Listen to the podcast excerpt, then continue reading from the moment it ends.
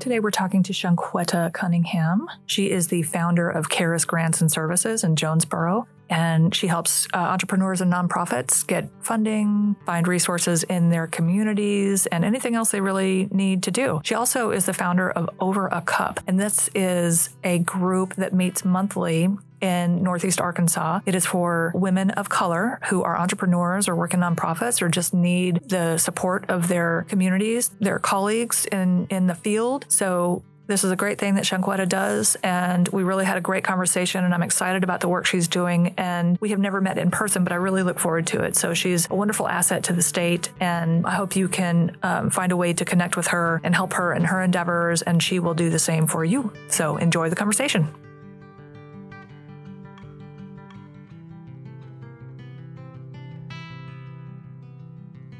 Well, let's just start at the beginning. Tell, tell us who you are. Where are you from?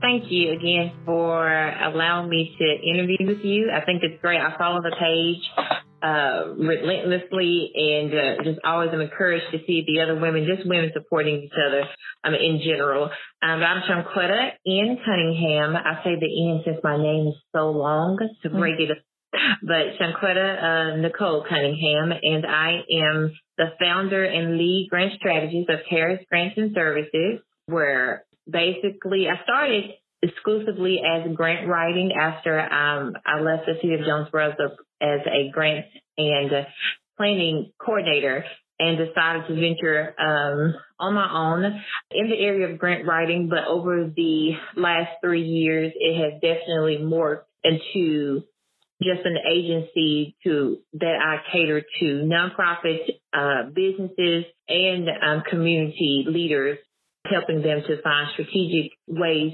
to increase their programs and also their income, you know, to better their communities. Are you from Northeast Arkansas? I am originally from Blytheville.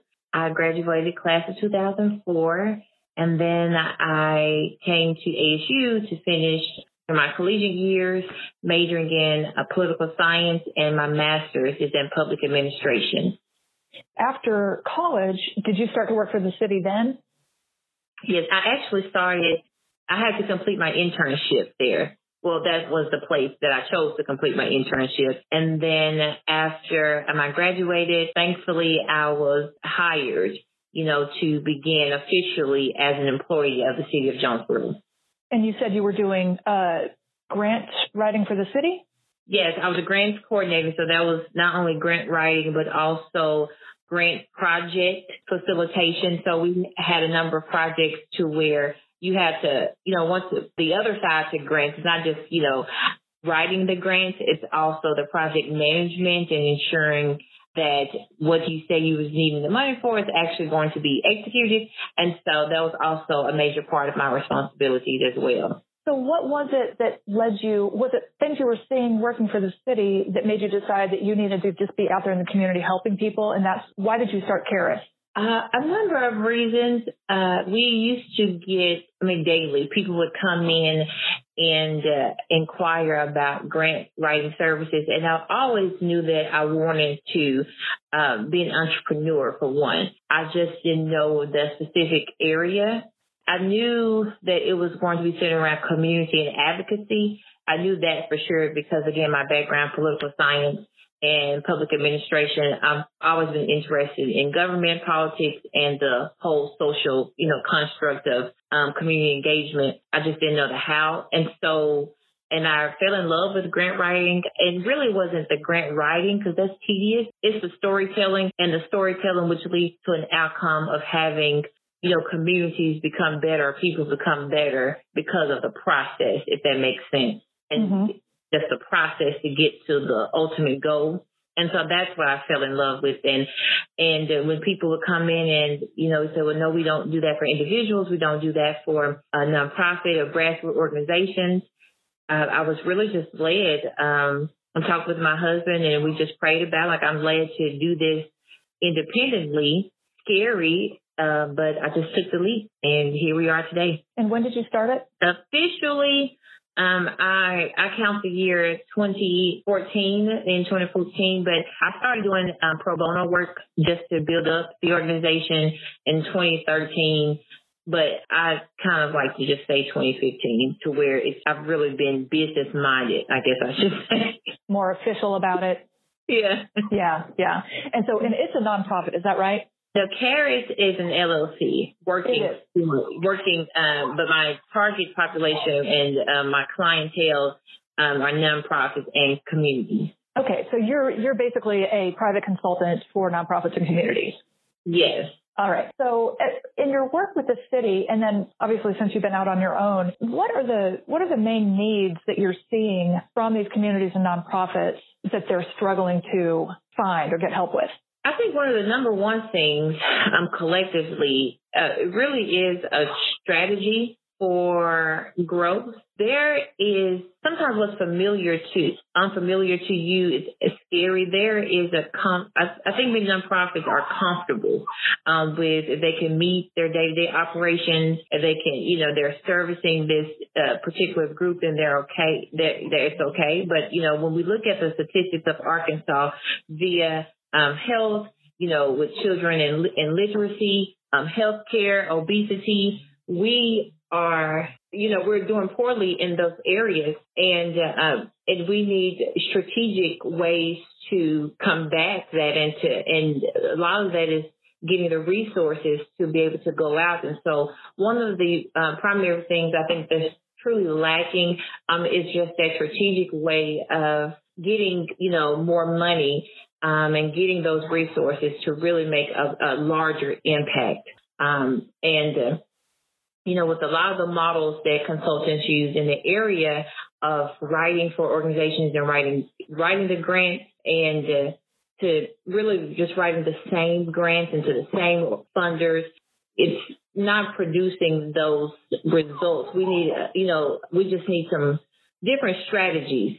And mm-hmm. I think one of the things that's stagnating um, our nonprofits from really gr- growing and exploring or, you know, being reflective like other parts of the state. That's not really a problem with, you know, Northwest organizations or in Central Arkansas. In Northeast Arkansas, we really have great opportunity to really grow into, um, to really, yeah, really grow in those areas, but we just have to be willing to take that leap, um, and apply for a lot of the funding that's out there. I don't know a lot about it, but I've I've talked to people who've worked in the Delta, and you know, one it's not really a complaint, but one comment I've heard is that so much money is thrown at the Delta, but it doesn't seem to be having the broad impact that we think it should. Is it because of this sort of in the box thinking that that, that we're still doing? And this is kind of a random question. I, am not saying that you're a, an expert on the Delta, but I mean, it sounds like what you're saying is that, that folks have great ideas. They have identified the problems that need to be solved, but they maybe don't know how to implement them or find the funding to be able to implement them or even create a strategic plan. Yeah, it's the strategy. Um, you know, we can, we always have a need. I think that's the thing. I get calls daily and, mm-hmm. or emails daily. Well, I need money. I need money. Well, we all need money, you know, for I have five children. Tell I can, we all need more money.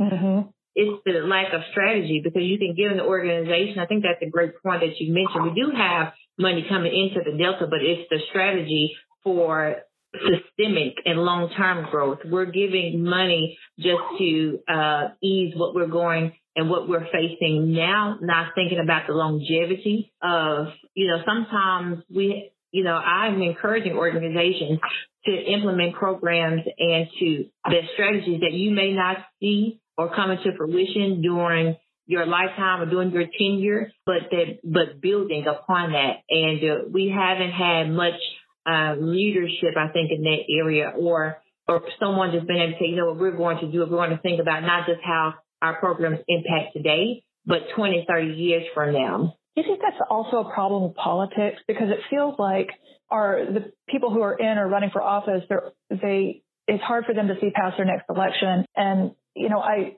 I hear people say they want government to run more like a business. Well, business is, should be innovative and take risks and might lose money. And so that's a, uh, do you, do you think that part of the sort of stagnation in some of these areas may just be a lack of courage from the people who could have that leadership? I am not sure how to articulate it, but I think you probably know what I'm trying to say. Uh, or uh, and I even think I would even think just to add a lack of honesty that the some of it in a lot of the things that we're facing again with Arkansas, we can just go down the list of a lot of things that we are behind. You know, we all we have this phrase, we thank God for Mississippi, so that we will not be last in many you know areas when sometimes you know to literacy and social socioeconomic status. You know, Mississippi, Louisiana, you're you're you're trying to see are, are they last or we last you know and it, mm-hmm. it's a thing that we should not want to be entangled in um, mm-hmm. and that's the lack of honesty that a lot of the problems were not created in two years so it's not you know, we're not going to solve them in two years. But again, having that forethought that saying, well, if we have, if we start making these strategic plans now, these action steps now, um, that way 20 years, and if you think about it, a decade passes by like this. I am sitting here talking to you about my five children that I've had, but I'm like, I feel like I just graduated from high school. Mm-hmm. so time will, uh, time waits for no one. And so, you know, I just think that we, and because politicians know and, and administrations and leaders, they honestly understand that, that it's going to take a lifetime. Some things, even cultural, takes a generation to, you know, to overcome. But again, I believe if we take those intentional setting short-term goals, goals, excuse me, and those long-term goals, I think we'll be able to see a difference. And especially for here, we have to do things differently. Um, my pastor always says this phrase, and I love it. I use it all the time. If you always do what you've always done, you'll always get what you've already got. And so now it's time to really, like you said, um, step out of the box and see what different innovative ways we could do, not so we can leave a better um, Arkansas, a better area for not just us, but our children and their children. I love that. I agree completely. Um, in fact, I was just interviewing Kim Lane. She's at the conductor in Conway, and you should meet her if you haven't. But uh, okay. she was, I was telling her the same thing. You know, Arkansas doesn't have to always be next to last. You know, that is not a competition, like you just said, that that we should be engaged in. You know, we have amazing people here. They're smart. They're talented. You know, we need to tap into that. And there's no reason that Arkansas can't be just as good as New York or California or anywhere else for that matter. No we have to have the will. oh yeah, and um, it be and sometimes the greatest. We admire so many other places, and you know, I think like, what if we ever just thought to ourselves, why can't we create that atmosphere and that creative space so that people want to visit Arkansas, like we want to go to other areas and have those mm-hmm. Um, and, uh, you know, and, but again, it, it, it takes a while to, uh, get people to that understanding. There are some people that's just going to be set in their ways. They like the hometown feel of Arkansas. And even, you know, this, is, I know this is still controversial, but when it comes to uh, just a recent uh, vote with the minimum wage, it was amazing to see um, the discord that people were like, you know, if you raise this, then this is going to have to raise and this is going to have to raise. And I'm just thinking that when have we become so complacent in thinking that sixteen to nineteen thousand dollars is great money for an individual? Mm-hmm. Mm-hmm. You know, we don't even think about it in that context. But again, that is, you know, that, but it takes people like yourself and other and and the initiatives that I am trying to do in the other break women that I know that's just going to have to move the conversation, not just the conversation, the actions forward um, mm-hmm. to create, you know, just to create the change we want to see.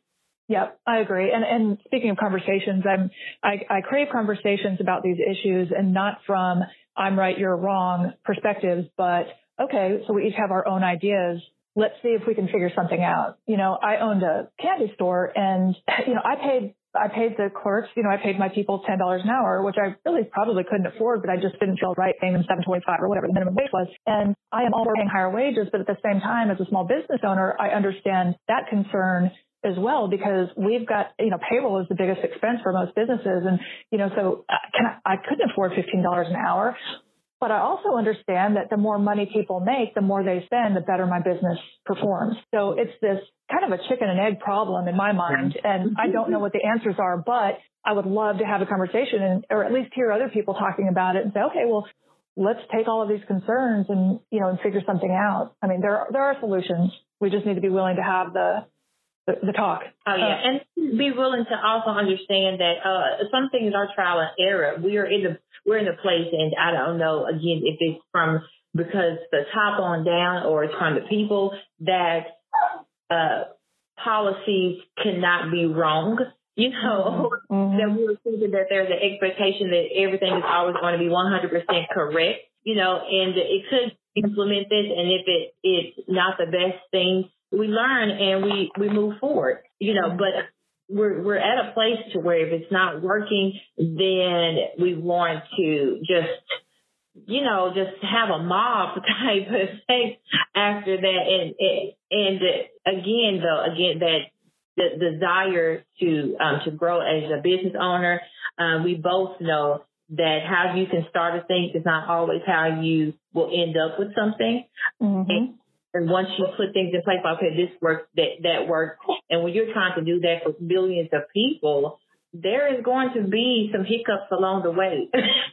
But again, goes back at least to have the conversation, at least start those beginning steps, and uh, you know, especially. But I think a lot of the solution is going to come from small business owners. Um, the data supports it as far as job creation, innovation. You get that from small business owners, and mm-hmm. women are the way in that we're we're opening up businesses twice as fast as men and sustaining them as well um, longer than men uh, we just now have to, you know, get that information out there to where uh, it's a, it's it's the norm, and people look at it as a norm that women leadership entrepreneurship is not an anomaly. That mm-hmm. is something that we're good at, and that we probably have a lot of solutions. Yeah, that's needed for women. Hey, all we do is solve problems. Right. well, that is a great segue into Over a Cup. And before I launch into that conversation, um, excuse me, I mentioned Kim Lane. We were talking about diversity in entrepreneurship and, and the lack of women and people of color who have um, access to the resources that are out there. And she said that of the I'm not going to remember the numbers, but um, of all the money that was given by investors to startups, only 2% was given to women and only point, I think it's point zero zero six was given to African American women or women of color. And that I would, I knew the number was low, but I was so shocked. I, I just couldn't believe it was that low. So, um, over a cup is, um, it is for minority women entrepreneurs, right? And you all meet. Why don't you just tell me about, about what that group is? Uh, certainly. So Overcup, we, I started this initiative uh, our first meeting was in January of this year. So we're coming up on one um, January 2019, but it started over a cup um, to connect minority women entrepreneurs and those aspiring to entrepreneurship uh, for us to have some real conversations. You know, I did not want to have a workshop or an event where people have to come and pay, you know, fifty dollars for like we're already having um, you know, various issues again, you know, with access to capital, uh, with treat with um even, you know, people accepting um, us um, and taking us serious as business owners. Um, and so I wanted to create just an area to where we can come in a safe space and just discuss these things because even though women um, are not being represented well or, or face these barriers, there's a, a different set of barriers that are faced by when you're a woman and then you also have um, you're of a minority class in mm-hmm. minorities being, you know, as far as a race. And so, um, Over a Cup allows us to come together and just be honest and have those conversations that we would normally not have in a public uh, arena. And we meet every fourth Saturday at 8 a.m. at a various coffee house uh, around the city. And is it invitation only? I'm looking at your page and it doesn't appear that it's secret or anything. So could, can people join your page if they want to? Yes, it's open. Um, and on the page, you know, I try to share women, um, other women entrepreneurs and, you know, just some advice again that I'm, that I'm, I'm learning from as well. But I've you know, being in the position that I've been, I've been privy and blessed to be able to, you know, interact with many different people. Um, but I must admit, as a black woman, I'm one of the few black women in the room, no matter where I'm at. Mm-hmm. And I also know that there is, um, right now that there is a barrier for other black women uh, that you know they don't want to go to the chamber they don't want to talk to you know individuals. There's still this divide. And so uh, with over a cup it's really just me um, bringing that conversation to them. I, I, will go i will meet i will network with anyone but you know that's not often uh, just widespread within my community. And so mm-hmm. whatever i learn at these meetings um, and just advice i just bring it to them and hopefully that we can they will have that confidence to, you know, further themselves out and, and, and meet other people and expose their businesses and the great ideas they have, you know, more outside of our community as well. Yeah, I love it.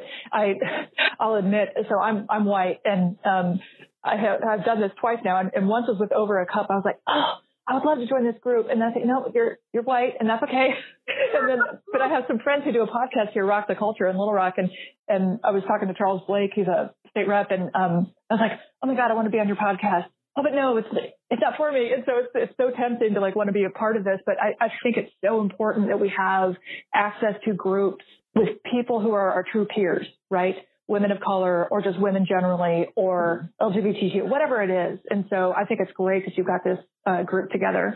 And so can you share just in general terms kind of what what are some common concerns or, or common issues that women of color face in, in the business world? One, as we just mentioned, access to capital and financial support. Even with a stellar business plan um, no matter what, it statistically it is easier for an individual um, that is just coming um, into the country and uh, and you know through you know in citizenship and becomes a, a, citizen to get support to open up their business than it is for um, a black woman to receive support.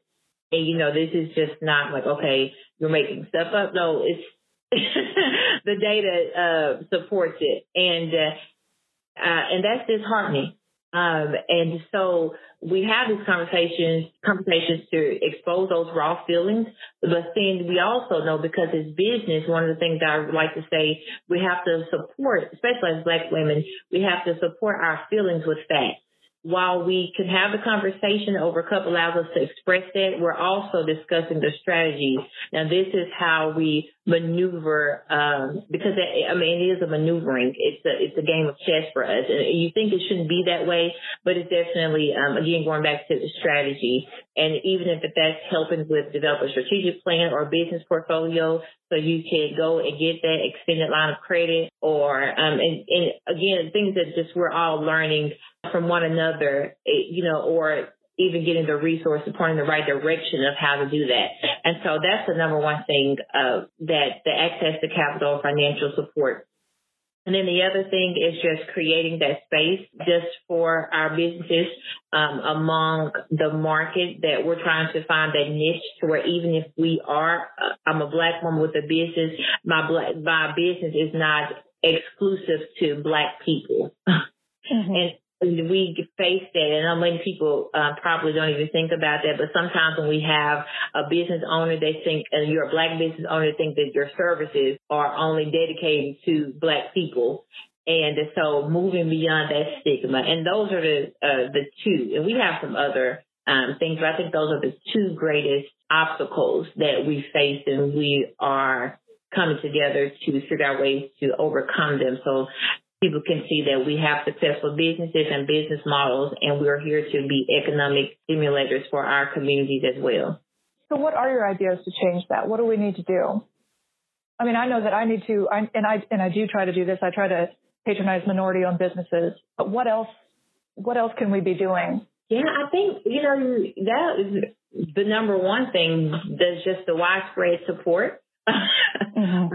into of those you know those businesses. And just like with a small business and a minority business you know one of the biggest complaints especially if you're product oriented that your product you know is higher. Well we can't compete with the walmart. Right.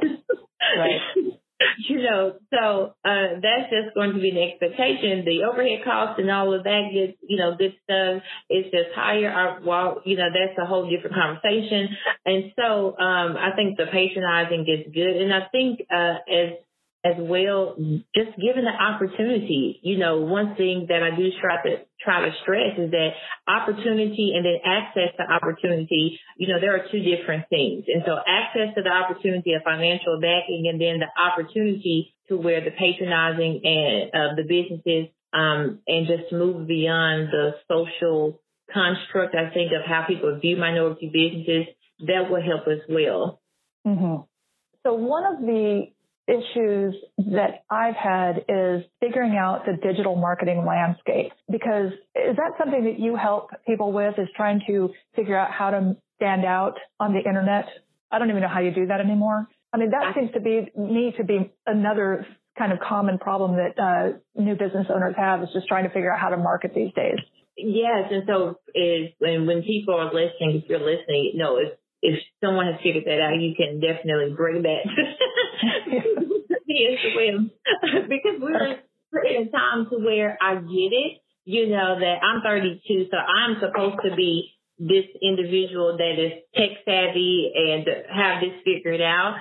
But I, you know, I, I'm again, I'm trying to figure that thing out to where it's free. Yes, it's free, but we're in such an age to where, um, yes, people utilize uh, social media so much for personal and marketing, and then all these algorithms about getting that, you know, this click and um, click to customer.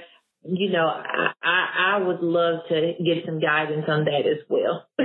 well, I will let you know as soon as I find someone. That is that's been a frustrating thing for me because you know I'm 47, but I I feel like I'm fairly savvy and it's obviously something I think about as a business owner, but I swear it changes every day. You know, as soon as I learn something that's out of date. It, it does. And then as well of appeasing people because now social media, while I think we use it in a responsible manner to not only connect and share and, and family enjoy. I'm young, but I tell people I have an old life.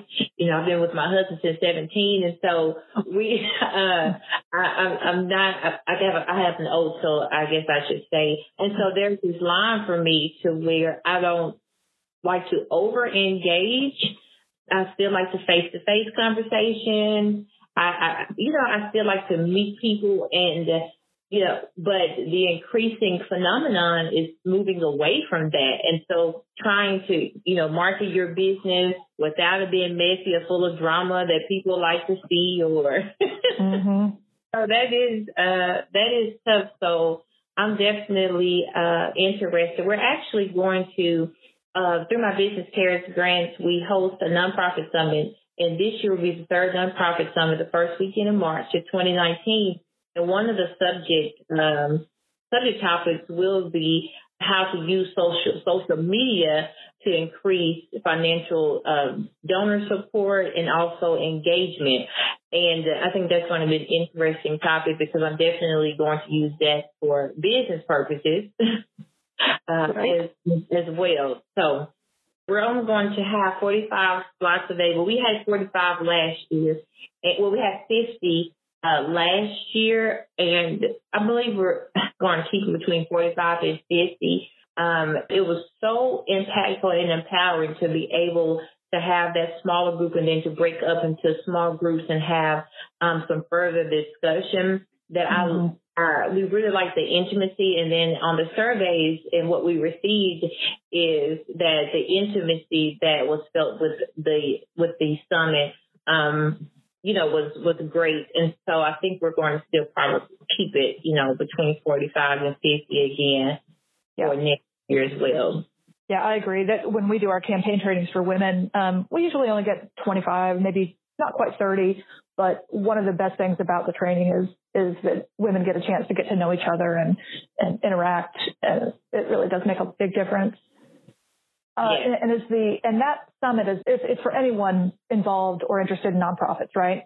Yes, anyone's involved in nonprofit, nonprofit development, you would like to start a nonprofit or you're a seasoned, you know, director, uh, and even when it, we've had community leaders there as well, because the information, I mean, we've even had people, just entrepreneurs, the information just translates when it comes down to organization behavior and development and program impact um, and figuring out those uh, techniques to increase your program impact and your income. That is universal language for the nonprofit and for-profit sectors. So it's beneficial. I'm sure if, if you you're not in the nonprofit world, you will learn something, but it is tailored for nonprofit support. Last year, we had the assistant attorney general to come and be one of our keynote speakers, uh, just to even learn on the back end. A lot of what I'm learning now is that many people have a passion to start nonprofits, but you know, do not understand the technicalities and the structure um, mm-hmm. and fundraising uh, laws, you know, within the state. And so just, you know, learning that and relearning some of those things that will help us uh, and help nonprofits to grow, you know, that, that as well takes place in the summit. Mm-hmm. Yeah, that's really good information to have. And, and I'm a lawyer too. And so I, I understand kind of the legalities of nonprofits, but it's a lot, there's a lot more to it. And, uh, and I think you're right. A nonprofit is a business. You know, I mean, we, we talk about them like they're not, but they're just like any other business. You have yes. to maintain your books and make sure you're complying with grants and have, you know, incorporate and get your C3 and, you know, just all of that stuff. So there's, that's really good information for people. That's what I tell people when I consult in different, in, or directors when I consult with them that, you know, business bottom line, you're talking about profit, but your bottom line is service impact. And so just as if someone develops a business and they have to make sure their product is relevant, they also have to make sure their program is relevant. You know, you have people that say, "Oh, I really want to start this nonprofit, and I want to um, start a tutoring, you know, um, program." But the area that you're in, you know, maybe have a, a graduation rate of 99 percent, and everyone is graduating with honors. Well, mm-hmm. community that that you're in, that your program area is not relevant.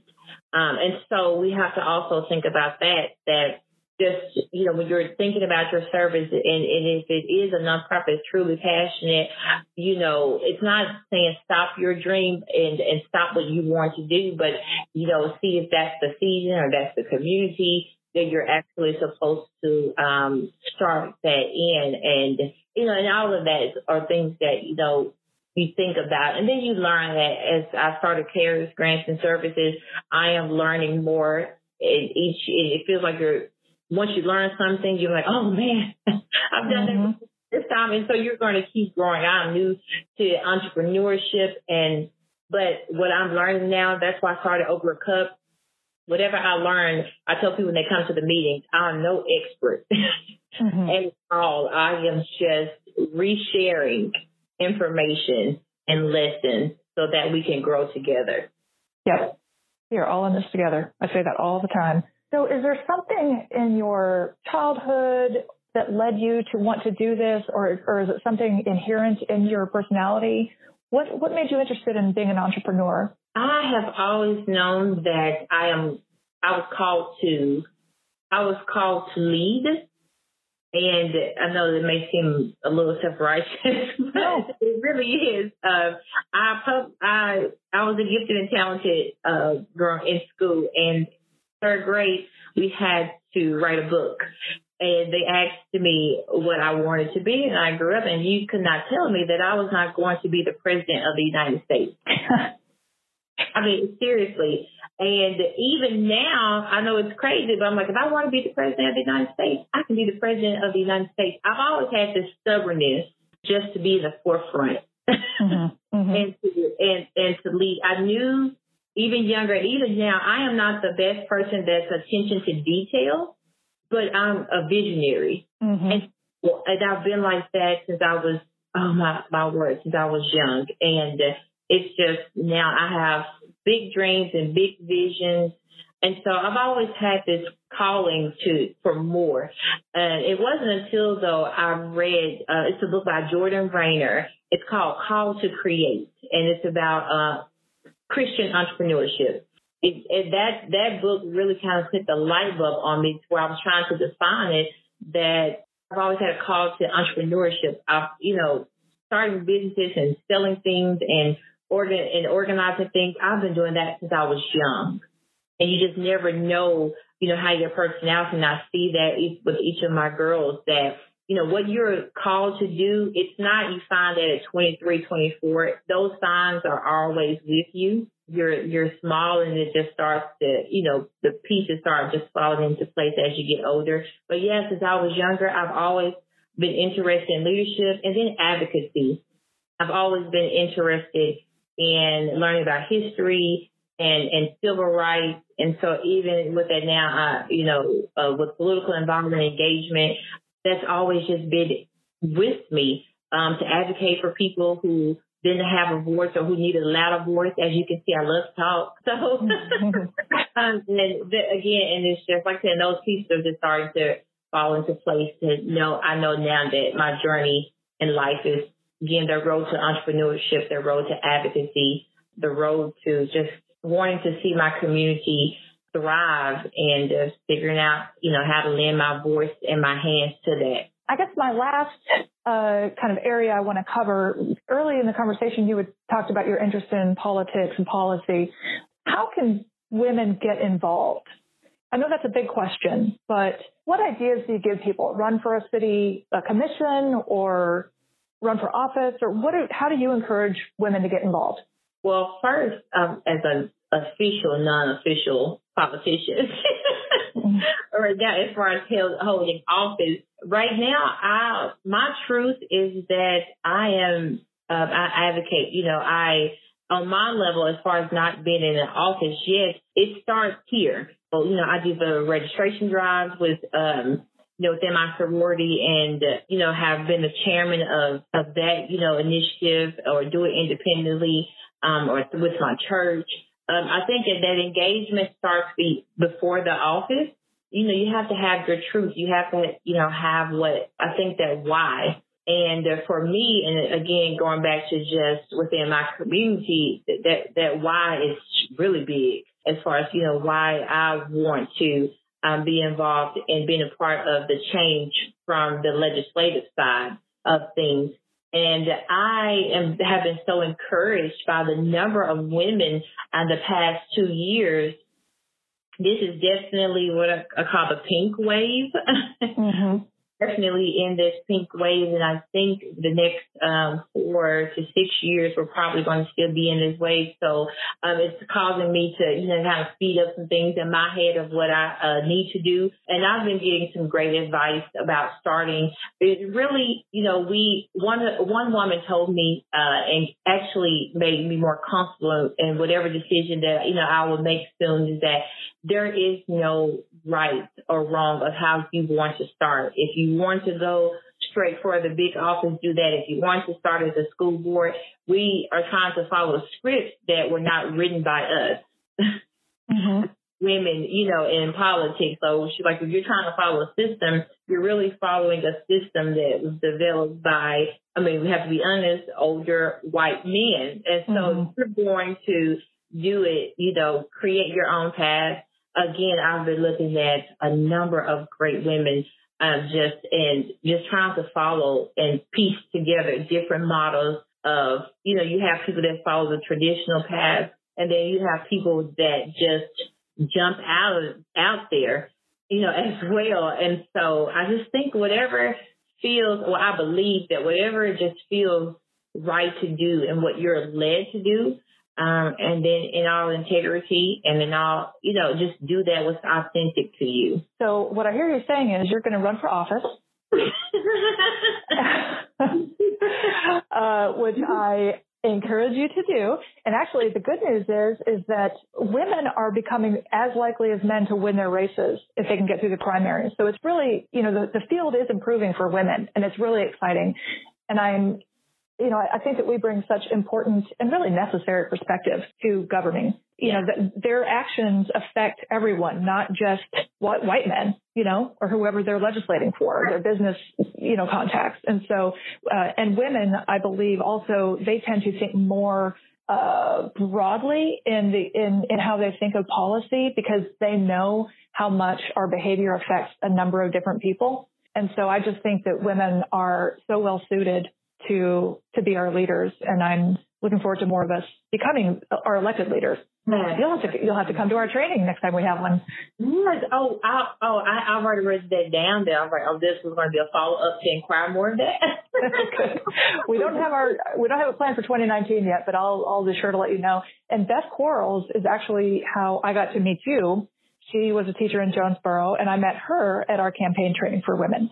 Okay, she was my daughter's teacher. So, oh, really? Yes, that's how I know her, and I, I, I regret that she does. She's one of those teachers where you wish could follow your child to yeah. each each grade. yeah. She's there from kindergarten to, to 12. And I'm just, I know that her next path, next steps are just going to be really great. I mean, she's one of the ones you wish didn't have to go. Yes. my. Uh, but yeah, I, um, I, you know, one of the things I did, one of the things that I did want to say to that and to add to this conversation about not only just women running, I think, you know, we have to also equal that conversation with women supporting, mm. um, especially in the South. we have to um, see women leadership as just as necessary. Uh, and, and I know there's a lot of cultural things that we have mm-hmm balance with that, you know, because we we, we live in a we live in, a, an area and in a region to where women outside of the home uh, is a very can be a very a, a very interesting topic. I guess I, I should say. You know. It's the South is patriarchal, right? Yes, yeah. Thank you. I was trying to yeah. to really study that, but in that attitude though, it's not just held um, by the men is greatly supported yeah. by women. And so, but, and I really wish that women would actually see, especially voting wise, we can turn around any race, any, any race in this country, in this area, if we would support and, and come, and come together. And I think those are, again, those, that could be a whole nother, um, mm. podcast about women supporting one another, um, in via political, the political arena and just the cultural conversation that you have to have about women leadership. But yeah, we should have more women leaders in Arkansas, not just in central Arkansas. You know, this should be, uh, it should be reflected around the region. Mm-hmm. Um, but, and, but again, we just have the conversation first, elevate the interest in the area. And so, and that's what we have to keep doing.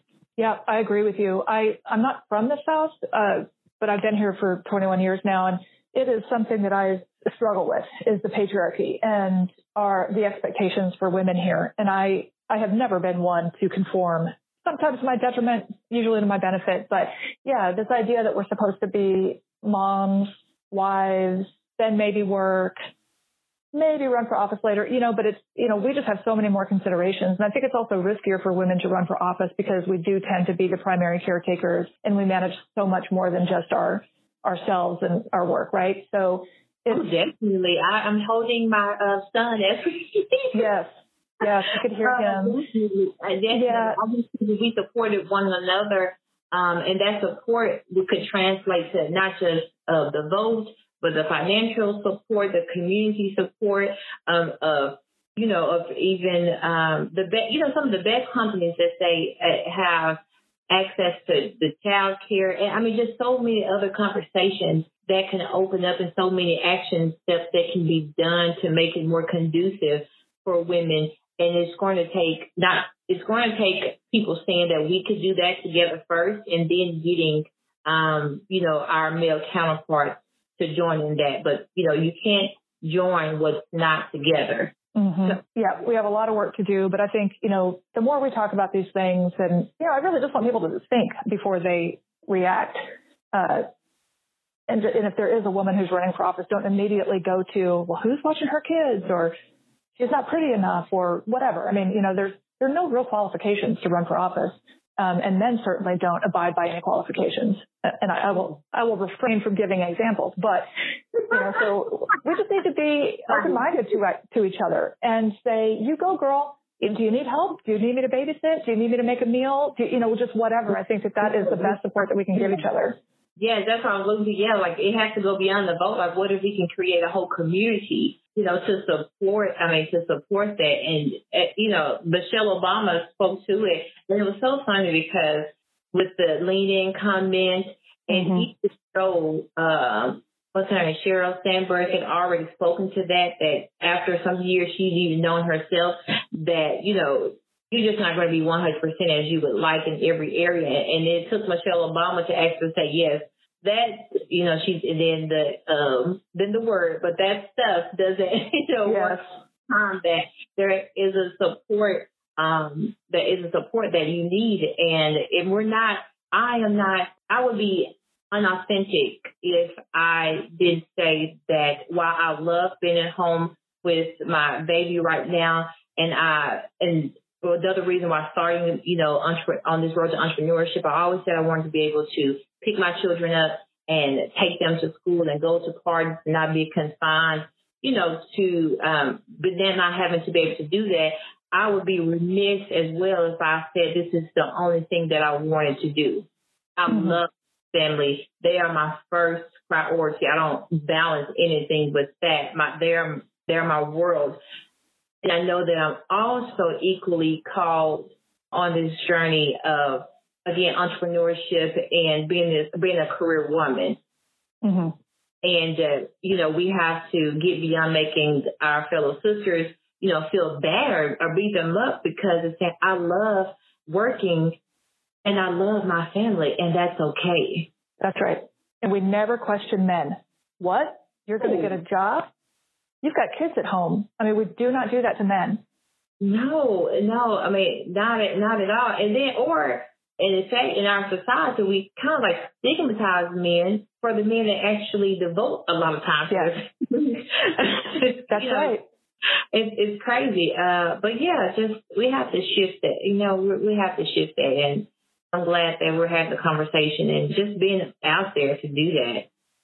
And well, you give them the platform to expose that and to have these conversations and bring light to that. I think this, this is awesome. Well, gosh, you and I are going to have to have many more conversations. Um, and it goes back to we're all in this together. You know, we can make it harder on each other or we can make it easier.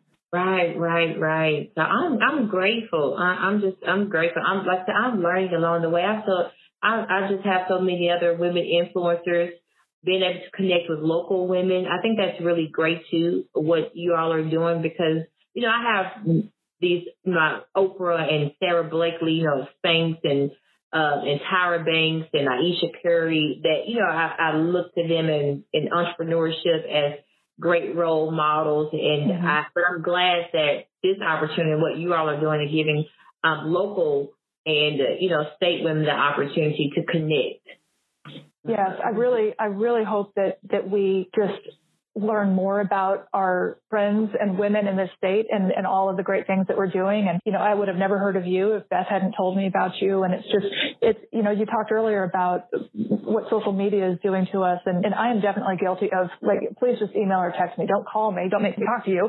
But you know, we need to, I, I think one of the keys to marketing that we talked about in that context is it's about developing relationships, right? Mm-hmm. Developing those connections. And I think that if we can do that in all spheres of our lives, including just getting to know each other, even if it's through a podcast or a website, you know, I, I think, well, I hope that we become more inclined to work together to solve problems, not just be I, am very interested in politics. It's what I tend to focus on, and I, I'm just so offended by the vitriol in our politics right now. And I, um, you know, Women Lead is a nonpartisan nonprofit. I am liberal, but I, you know, try to encourage conservative women to join us and to do things with us. And and I'll I'll tell you, it's been hard. You know, I mostly attract liberal women, and that's fine. But I, you know, that's not the reason I'm doing this. The reason I'm doing this is because we've got because I don't want to be 49th in the country you know, and it's going to take all of us to come together and figure out ways to make this a better state and to provide opportunities for everyone, not just the people who already have the resources. So, so that's what I'm trying to do here. And I think getting to know each other humanizes each other. Um, it makes us appreciate each other. And at least that's my hope. And, and that we can all work together. And then if, you know, if I can introduce you to Kim Lane or, or whoever, and, you know, you guys are trying to solve this problem with entrepreneurship and, and access to funding uh, for women and particularly minority women, well, y'all also probably get it done, you know, but you can't get it done if you don't know each other. So, exactly. so I, I, I appreciate your appreciation, and, and I and I think that this is just a start to hopefully getting this all. I don't even know how to talk about it. Um, you know, just to making this place a better place for everyone. Right. It's so, but like it's so much, and I think you know, and it's and it's funny that we, uh, especially as women, that we can't seem to join together because we're looking to see who's red, blue, you know, yep. L or C, and and and I'll tell people I I believe purple anyways. So it's yeah, because I'm, I'm I'm I'm of the understanding and know enough now, or learning enough, I should say, that it takes a myriad of of things to you know move things forward. But we do have to, you know, acknowledge that there are just some things that, that are not going to work and are not, you know, working. And we are all, and I tell people this, we're all liberal when we want to be liberal. We pick and choose. right. Especially in Arkansas, we pick and choose. yes we want to, you know, be all in for it. And I was like, and that's liberal, you know. What, yes. Uh, and so, and we definitely have some unique conversations. And, and I think even with women lead, you know, we're going to have to, um, even with politics, we're going to have to be real and have some real conversations about what we're facing and to, in the in the in the construct of what, how we vote compared to what we need and the actions that follows that. Um, and so uh, again, that's a, that's a whole entire different mm. conversation. But all right, well, I'm going to wrap this up. Thank you uh, for having me. I definitely appreciate the conversation. I definitely appreciate the opportunity to share my work through Charis Grants and Services and through Over a Cup and with Women Lead Arkansas. I'm definitely uh, just um, in awe of the consistency to produce and to cultivate uh, women leaders in the state. So again, thank you for having me. Thank you. And I cannot wait to meet in person. And I predict many more conversations like this in the future. So I appreciate everything you're doing for the women in your area uh, and for your family and yourself and the community. So keep up the great work. And I can't wait for you to run for office. Oh, you got it. Uh, you got it. And consider yourself having a new, uh, a new connection to uh, consider. Yeah, now you, you can't get rid of me now. Yeah, good, good. I don't want to. Well, I appreciate it, and you have a great day. And I will talk to you soon. Okay, great. Thanks. Thanks. Bye. Bye bye.